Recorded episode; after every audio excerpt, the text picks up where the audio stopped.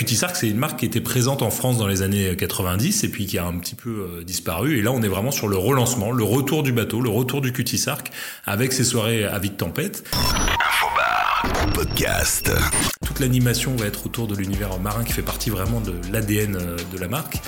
C'est vrai qu'on est vraiment sur le relancement, le retour du bateau, le retour du Cutisarc avec ses soirées à vide tempête. On a 30 établissements animés euh, tout au long de cette tournée avec euh, deux animateurs qui eux proposent différents défis autour de l'univers marin. Donc ça va être par exemple le défi du hook and ring où tu dois lancer un anneau autour d'un crochet euh, ce qui te permet du coup de gagner différents goodies de la marque, ou bien tu vas avoir un défi autour de nœuds marins à reproduire. On sait à quel point c'est difficile de reproduire ce, genre de choses. L'objectif c'est bah, de faire connaître euh, la marque Cutisarc au plus grand nombre et puis surtout de la faire euh, déguster. On va dire qu'il y a pas mal de gens qui ont parfois des a priori sur ce qu'est un Scotch whisky, un blended Scotch whisky en particulier, qui euh, voilà se penser qu'on est sur des produits peut-être parfois un peu trop forts, avec un goût trop marqué.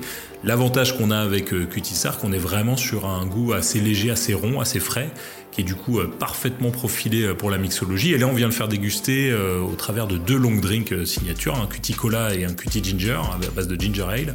Et là aussi, c'est encore une fois pour faire comprendre que tout simplement le Cutisarc et puis bah, le Scotch Whisky d'une manière générale se consomme parfaitement en long drink et en cocktail.